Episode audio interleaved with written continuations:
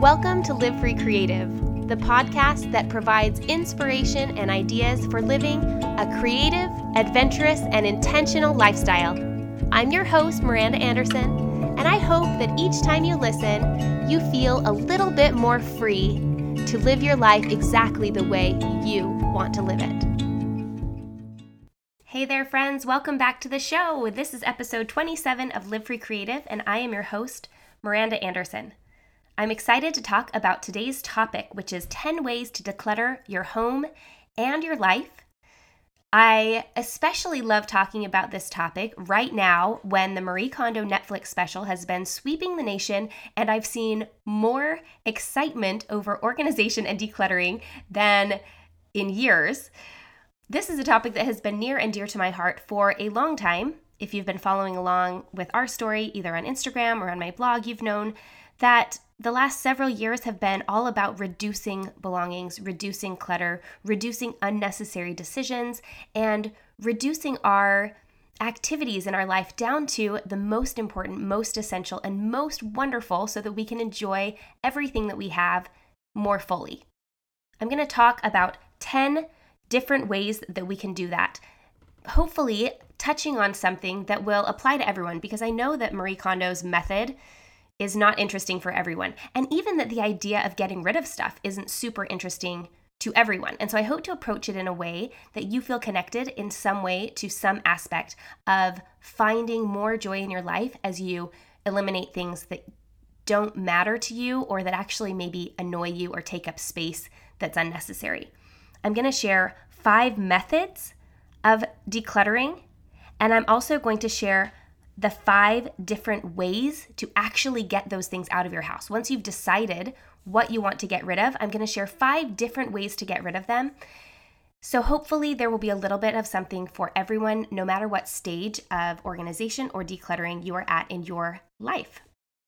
First, I'm going to start with a very quick segment this is a recent magical adventure moment.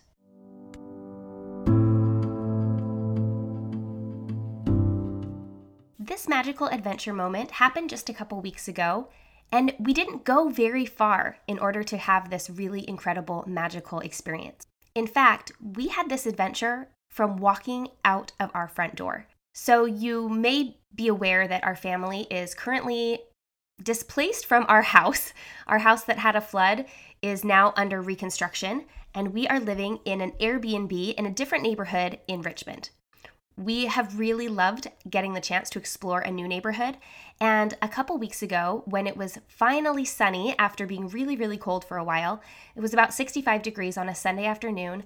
We looked around and said, Why don't we go out on a little walk? Why don't we go out and explore this new neighborhood? So we packed up the kids, put the dog on a leash, and walked out the back door and just started walking down the street. We knew that there was a park nearby, and so we thought it'd be fun to just wander down and see what it was all about.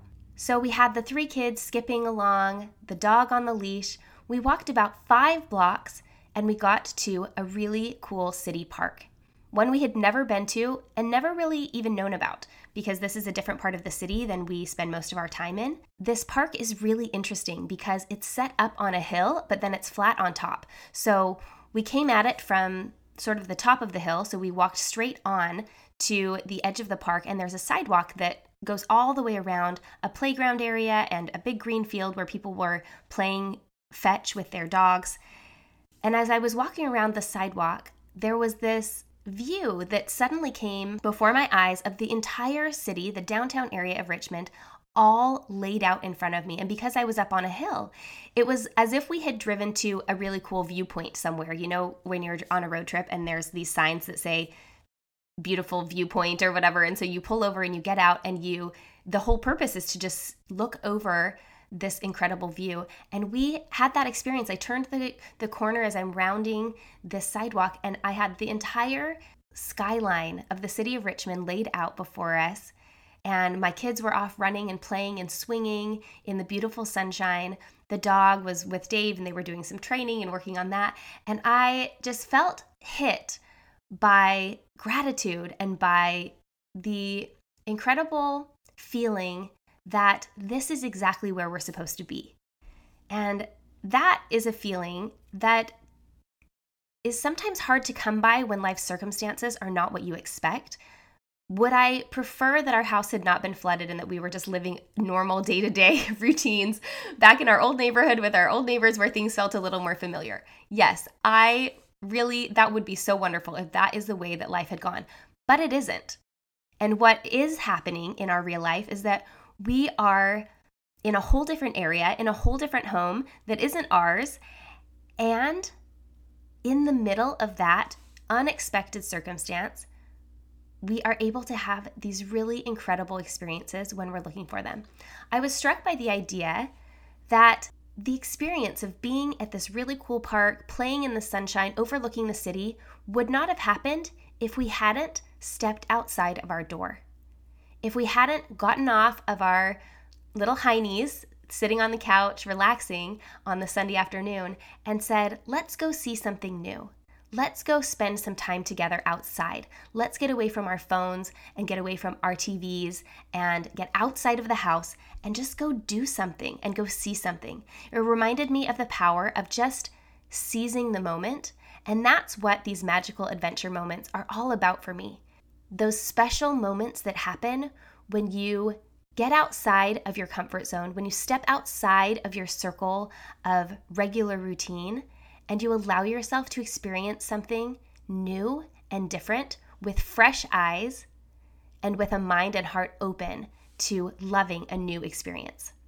This moment made me fall even more in love with Richmond and feel even more connected to the city that is now our home and this new part of the city that we hadn't explored before that we are quickly falling in love with.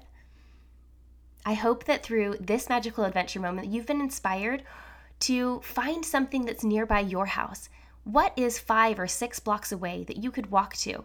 Maybe it's just another part of your neighborhood. Maybe it's a, a park. Maybe it's a little cafe. Maybe there's a forest next to you or, or a beach. I have no idea where you live. But I'm sure that there's something different and interesting to explore very close to home if you're willing to just step outside and see what you can find.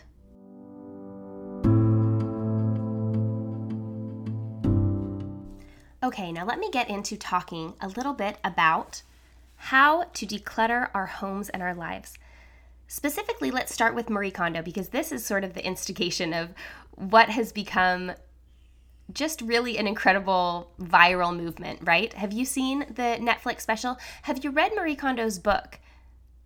Her book came out about five years ago. It's a very short little paperback that is about organizing your home, and she goes through her entire method of how to organize your home. The book is titled The Life Changing Magic of Tidying Up. And I love that's such an innocent way of saying overhaul your entire house, which is what Marie Kondo's method really goes into.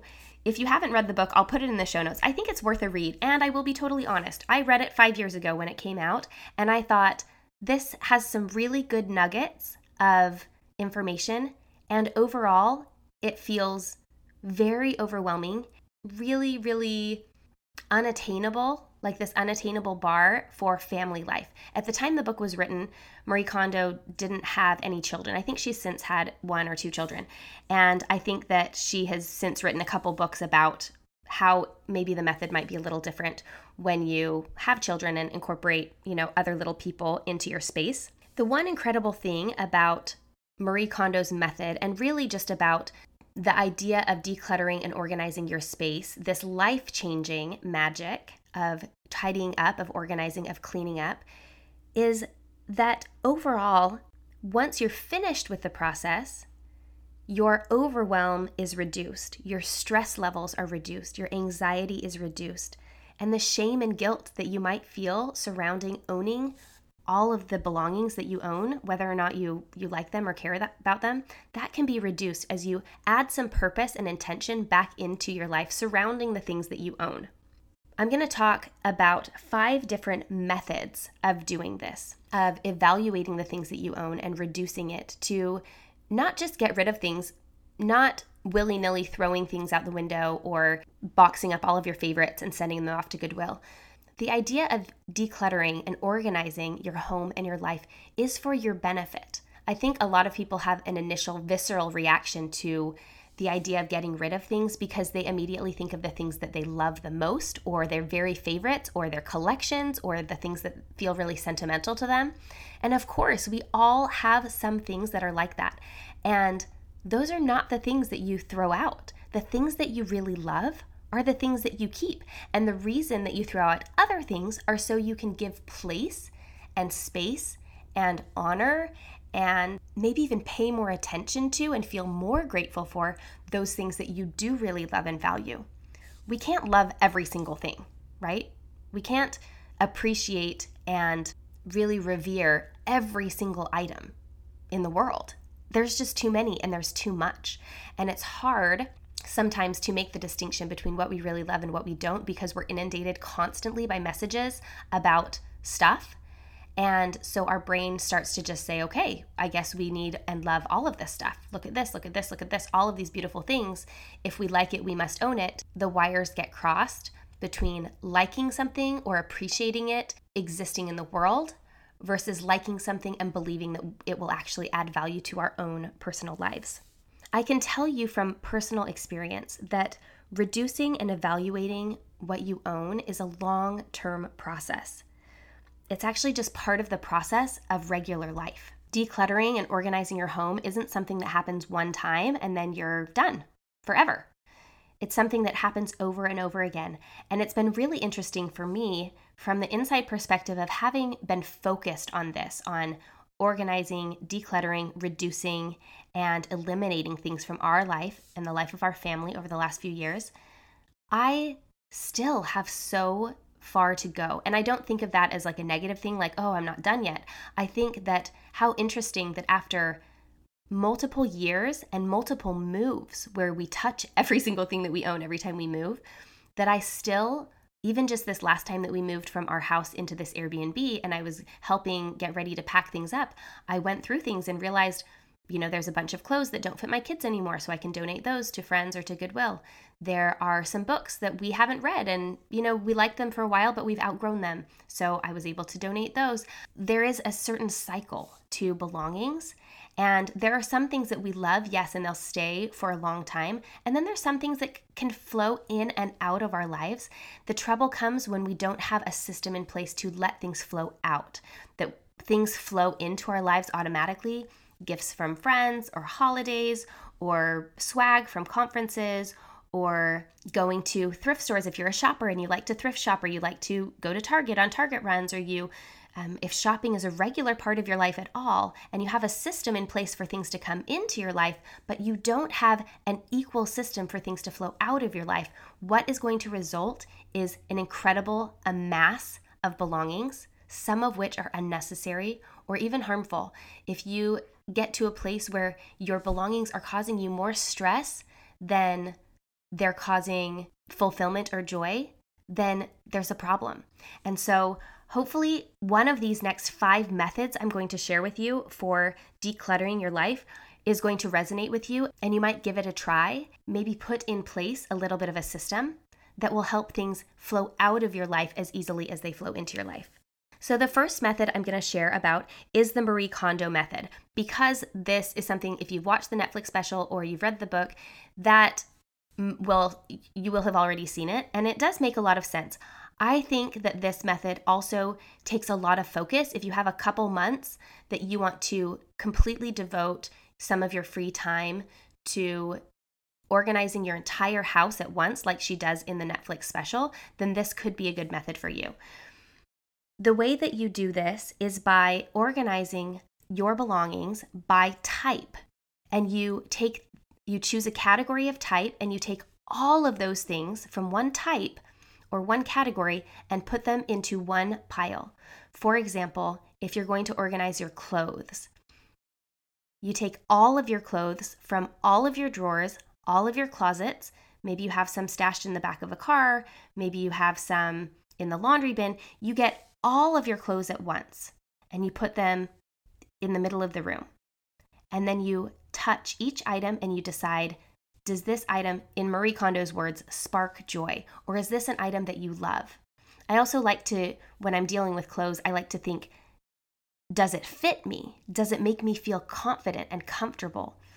Is it something that's appropriate for the weather that I live in or for the lifestyle that I lead? Maybe you have a really, really beautiful formal dress and you love it and it fits you, but you're never ever going to wear it.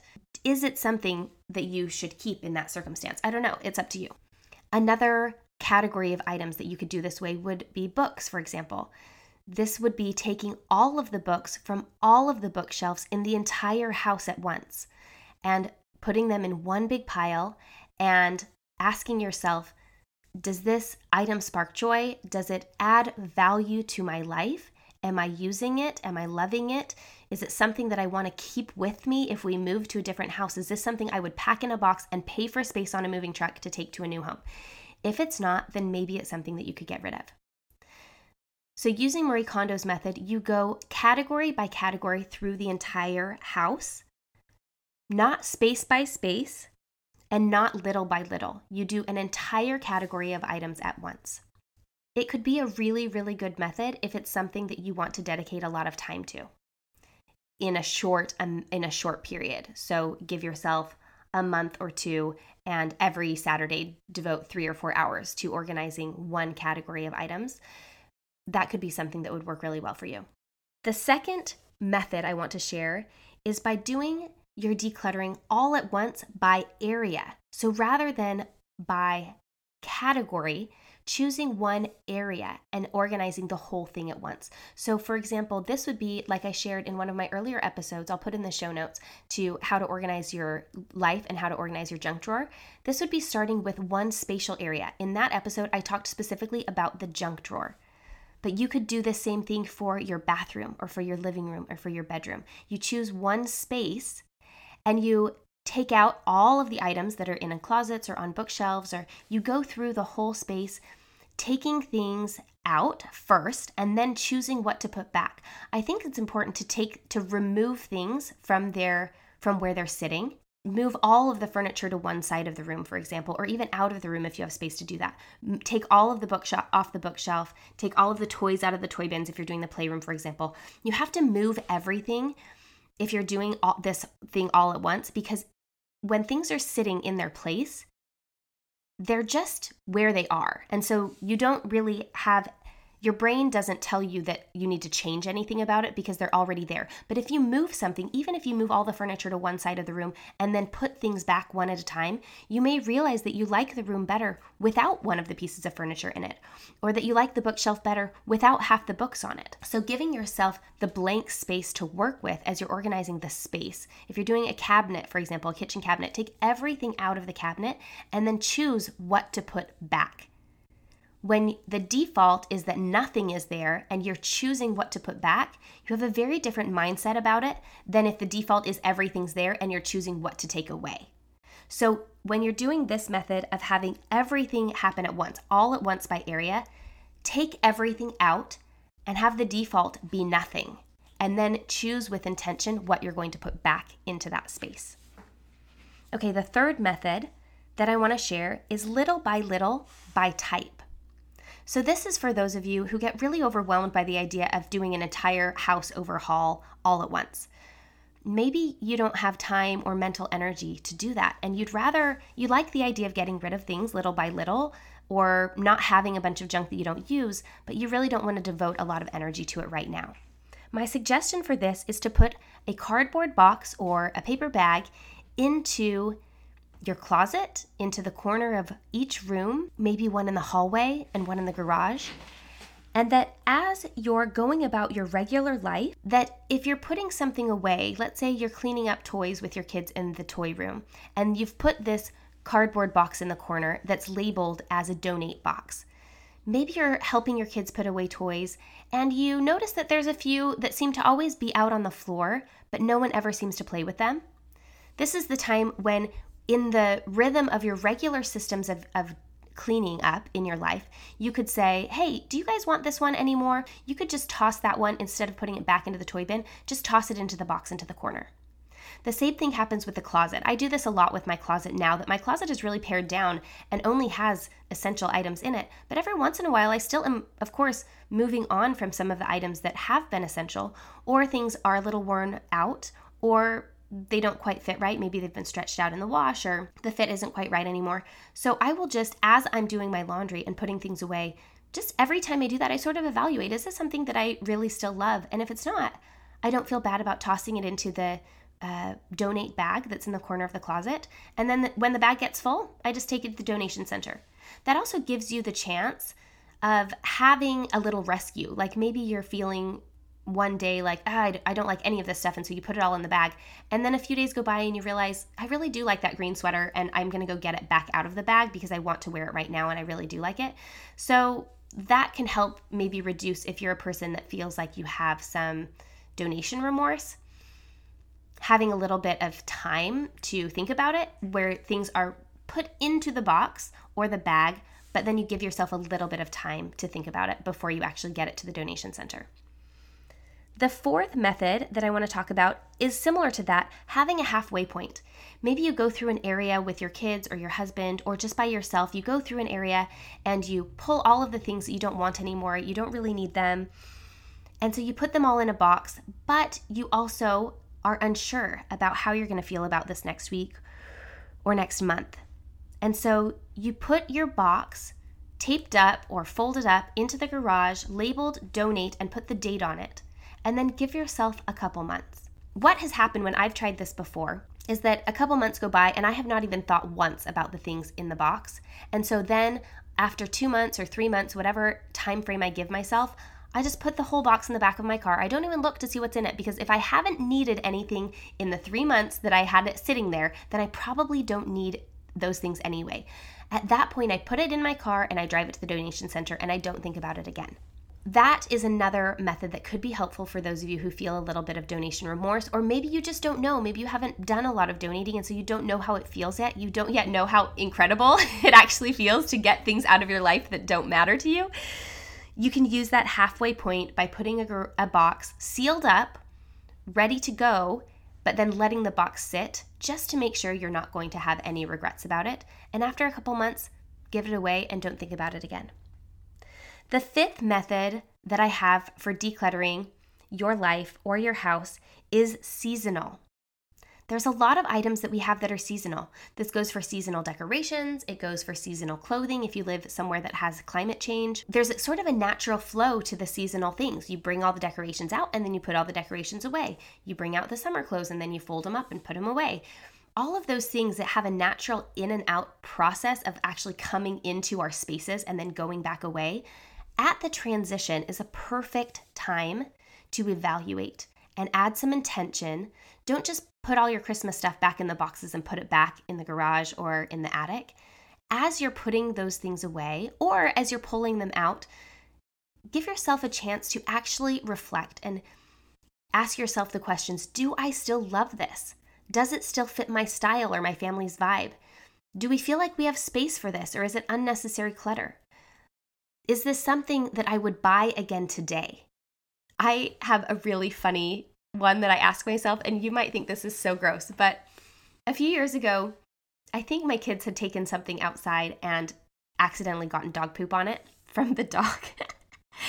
and they brought it back inside. I'm trying to remember what it was. It might have been like a kitchen accoutrement, like a, a, a bowl or something. Maybe they were playing outside. I just remember thinking, I don't love that thing enough to clean the dog poop off of it. So I'm just going to throw it away. So maybe that seems really wasteful or really silly to you, but I like to ask myself the question if this had dog poop on it, would I take the time to actually clean it all up? Or if one of my kids like vomited on this thing, would I clean it up and bleach it and sterilize it so that I could put it back in this box to store it or so that I could put it out on the mantle? Or would that be a game over for me? Because if I don't love something enough to actually put in the tiny amount of work that it might be to clean it up from something gross happening to it, maybe it doesn't need to exist in my life. So, as gross as that recommendation is, I like that question. Would I clean dog poop off of this? If I wouldn't, I might not need to own it.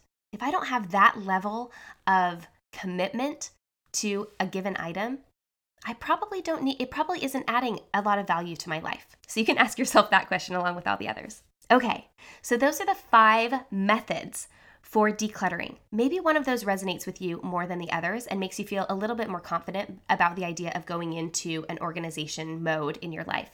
The first one was the Marie Kondo method, all at once by type. The second was all at once by area. That's the way that I like to do big cleans. The third one is little by little by type, by putting a box or bag in your hallway or your closet. The fourth one is having a halfway point, putting all of your things into a box and then putting them in the garage to make sure that you're not going to have any donation regret.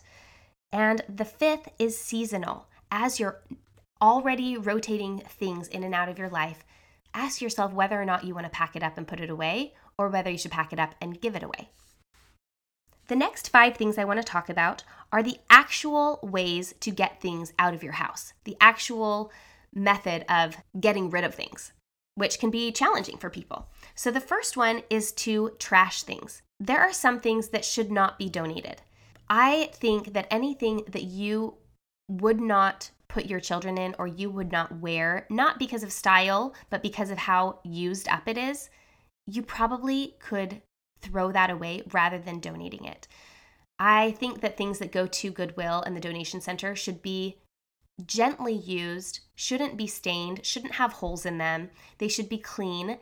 They should be things with some dignity left intact. And if the dignity is gone from the item, then I think it probably needs to be thrown away or recycled. The second way is to donate, and you can donate to Goodwill or whatever your donation center nearby is. I know that there's regional donation centers. When we lived in Utah, we always donated things to Deseret Industries locally here in Richmond, Goodwill is the only donation center that I know right offhand that accepts all types of donations. It also is really nice to look up if you have a particular type of donation. For example, I am a crafter, and so I have donated, especially on this last move, I donated really like hundreds of yards of fabric and full boxes of craft supplies.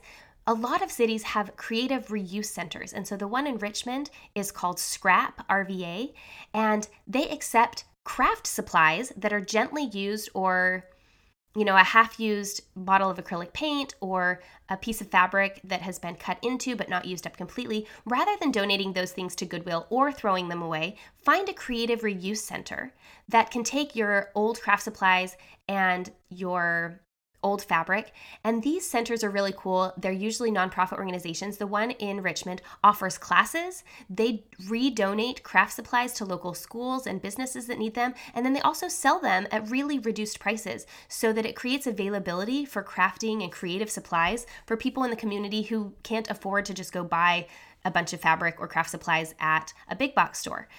I love the idea of finding donation centers that match the items that you're donating. You can donate your electronics through um, specific centers. I know that their uh, Medela has a system to donate breast pumps. If you have been a breastfeeding mom and you have a breast pump, you can actually sh- ship it for free back to Medela and they um, clean them and, and donate them to charities that need them.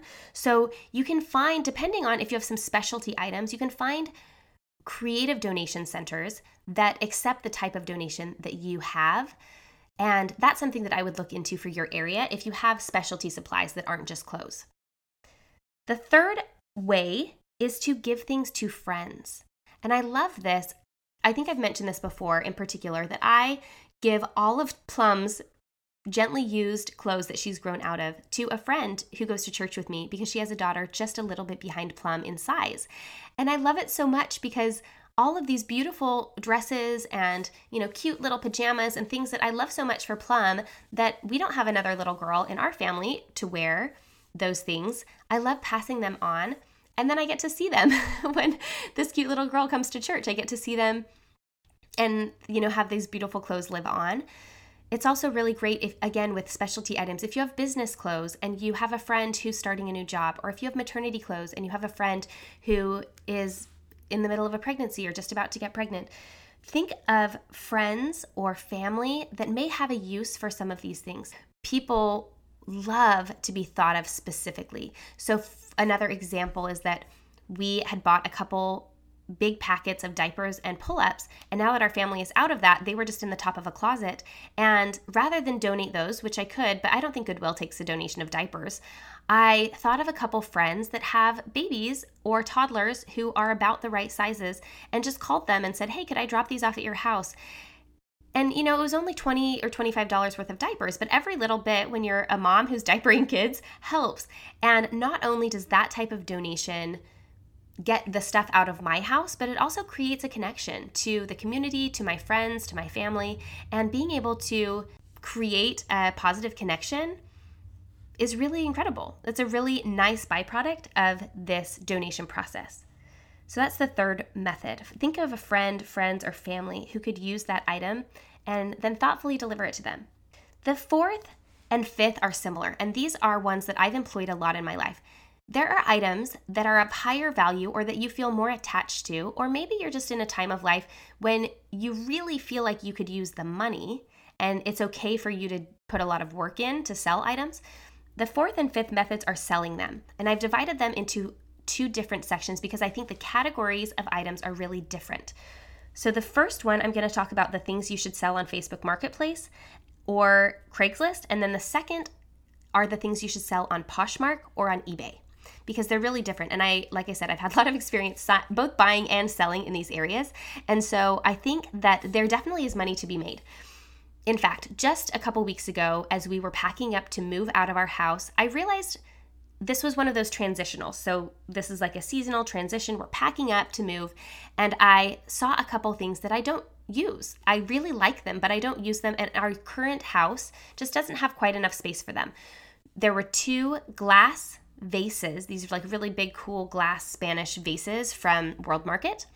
And then a kitchen cart that I had used for a photo shoot with a company but I really didn't have space for it in my own house. So it was very, I mean, it had been, I put it together and it had been used one time. I thought both of these things are things that I could sell easily on Facebook Marketplace. I used to sell a lot of things on Craigslist, and lately I felt like Facebook Marketplace is easier. One, because the people are usually verified, they have a Facebook account. That means that they have like an actual address and an actual, you know, it's like a real person versus sometimes I feel like Craigslist is a little bit more scammy. And also, Facebook uh, has such a big user base that they notify people who are within your area. And so that has been really helpful. So I listed these glass vases for $15 each. They retail for about $30. So, you know, I wasn't going to make a ton of money on them, but I just thought rather than donate those, I could make a little bit of money and I have the time to just take a quick picture of it and put it on Facebook. Both of those had sold, both of them sold within two days. The kitchen cart, I it retails for about $250. I listed it for 150. It was brand new. Literally had not been used for anything other than a photo shoot. And so I listed that and I put the dimensions. And the reason that these items are good to list on Facebook Marketplace or Craigslist rather than eBay is because I do not want to ship them. They're big, bulky, heavy items that are not easy to ship. I didn't want to do any shipping. So, Craigslist and Facebook are great for local pickup where you don't have to ship the item. Great for furniture, great for some types of household items. I think uh, great for technology. I think those are the three main places that Facebook Marketplace and that Craigslist shine are with heavier, bigger items, furniture items, household items, and um, and that's mostly it.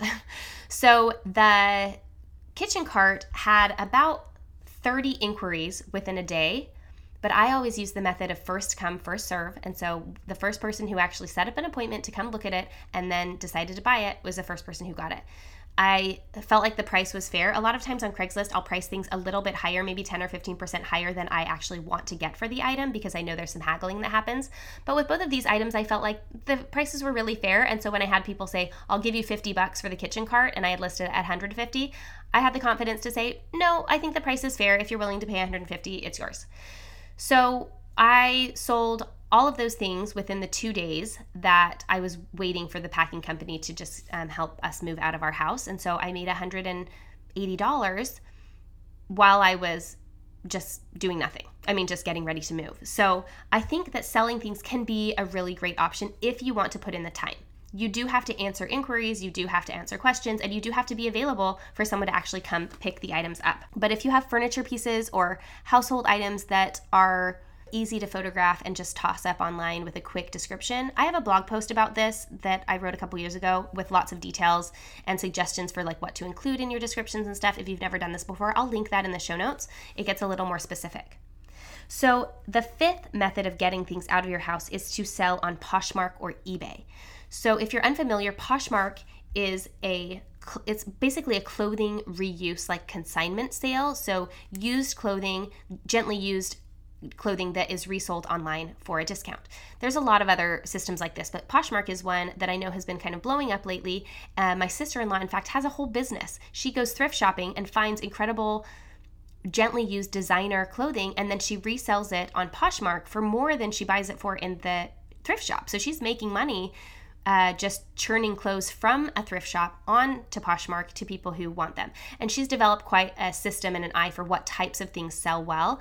And there are very specific brand names that sell well on Poshmark and on eBay. So, what I would say for both Poshmark and eBay is that they need to be brand items. Madewell is a good brand, but then also like designer, like Chanel or Longchamps or I don't even know, like I'm obviously not super into designer stuff because I'm like, I don't know what they are, but anything that has a brand name, you don't really want to be selling your Target sandals on Poshmark. I just don't think that it would be worth the money that you make and then having to ship them.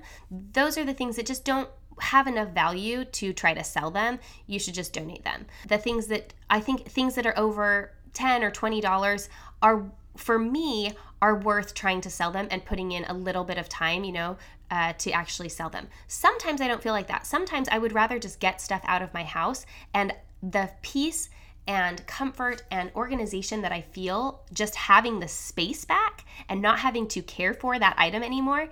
That is worth it to me. But when I have a little bit of extra time, I do like to sell things. eBay does really well with designer and very specific items and also with smaller things because both with Poshmark and with eBay, you're going to have to ship the item. So you do not want to sell something that's heavy or bulky or or fragile, really, unless you have a system already set up in place to get that to the person.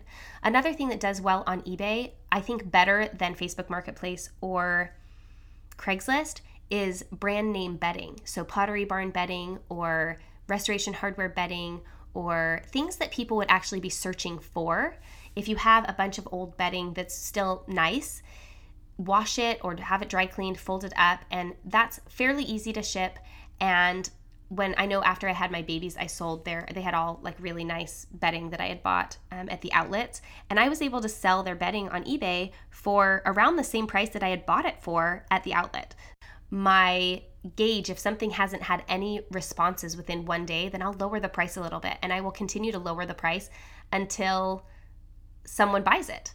I think that you'll find your sweet spot in selling things online if people are responding to it quickly and getting it's not worth it to me if it doesn't go quickly. So I would rather just donate it at that point than spend a lot of time on it because time and energy is worth money as well. Think of the money that you could be earning doing something else rather than just selling all of these items. I just like to mention that because uh, it is no secret that we believe that our belongings are super valuable once we've invested in something, we think that it's worth a lot. And in fact, and in fact, most people would sell something for far more than they would actually pay for it. So, when you're considering selling things, be realistic about the way about the price that you put them at and about the true value of the item uh, once you've used it, it's really not worth as much as you think it is anymore. And you need to see it as an outsider. And if that whole process is too much for you, you get more fulfillment and good feelings from finding someone who will really love it and donating that. But I just like to mention selling as an option because I know that, um, I mean, it is fun to make some quick money selling things. And I know that on occasion, when I feel like I have time to do that, I do it. And I'm, you know, then I have some cash to take my kids out to ice cream or to do something else. I realize that we've covered a lot of different ideas and methods in this episode, and so I'm going to create a printable that will include short descriptions of the five different methods of getting rid of your things, and then also short descriptions of the five different ways to get rid of your things as far as actually donating them. And I remember that a few years ago on the blog, I created a flow chart. So when you had an item and you couldn't figure out if you should trash it, donate it, sell it, where to sell it, uh, that you could follow a flowchart. And so I'm going to dig that up, rework it a little bit, and also include that as a free printable to go along with this episode. So head to the show notes at livefreecreative.co slash podcast find episode 27 and go ahead and download the free printables that will help you be able to discover the methods or remember the methods that will be best for you and hang them up somewhere or keep them in a folder somewhere so that when you're ready to start getting rid of some things that you have a clear pathway to help you do that. I love this Marie Kondo quote. Since I began with Marie Kondo, I just will quickly end with her. It says, "The question of what you want to own is really the question of how you want to live your life. I think that that is such an incredible perspective. Look around you in your house or your car or your drawers or your garage. What do these things say about you? What do the things you own say about the life that you are choosing to live? Does the collection of things that you've amassed in your life say that you feel like you're never going to have quite enough, that you have to hold really tightly onto everything that you've ever owned or that you have right now because you feel like if you let it go, that it, something great might not come back into your life. That mentality of scarcity really won't serve you. And the idea that you can open your hands up a little bit and freely release the things from your life that you're not loving, not using, and that aren't adding value right now, knowing full well that at the time that you need something new or you need something to buoy you up or to support you in a certain place or time in the future, that those things will be readily available to you, that you will have the resources that you need when you need them, and you don't have to hold on to every single thing that you have right now. I invite you to consider the 10 ways that you can declutter your life that I've talked about today. Getting rid of things all at once by type, getting thing, rid of things all at once by area, getting rid of things little by little by type, having a halfway point in the garage that you can get rid of after a couple months. And seasonally, as you're moving or as the seasons are changing or as the holidays are moving on, considering whether or not you want to have this thing. And then also that you can put things in the trash, you can donate them to Goodwill or to a creative reuse center. You can give things thoughtfully to your friends or family members. You can sell things on Facebook Marketplace or Craigslist, and you can sell things on Poshmark or eBay. I love having space in my house, in my closet, in my drawers, in my cabinets that isn't just space that I need to fill back up with things, that is just open space for possibility, for abundance, and for gratitude to settle in. I think that we need to, as a people, focus more on enjoying and relishing this underestimated value that open space has. Not just consider space as emptiness that needs to be filled back up, but giving a place for space in our homes and in our lives. Thank you so much for being here. You know that I love when you listen to the show. I love also when you share it. And I especially love those of you who are leaving ratings and reviews. It makes such a difference for other people to be able to know what you're thinking about the show and to find it. If you haven't yet left a review, written out a little bit about what you think about the show, I want to challenge you to do that this week. You can just head over to the Apple Podcast app, scroll all the way to the bottom of the show, and tap on the little button that says Write a Review. It takes you two minutes and it makes such a difference for me. I appreciate that and all of your support, and I will talk to you next time. Have a really fantastic week.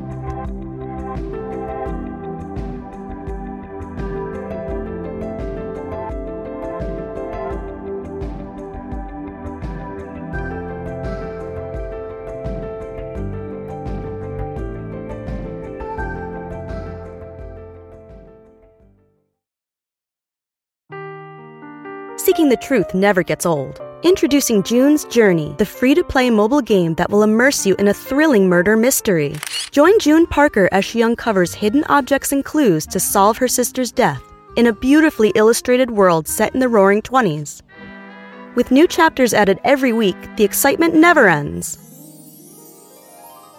Download June's Journey now on your Android or iOS device or play on PC through Facebook Games.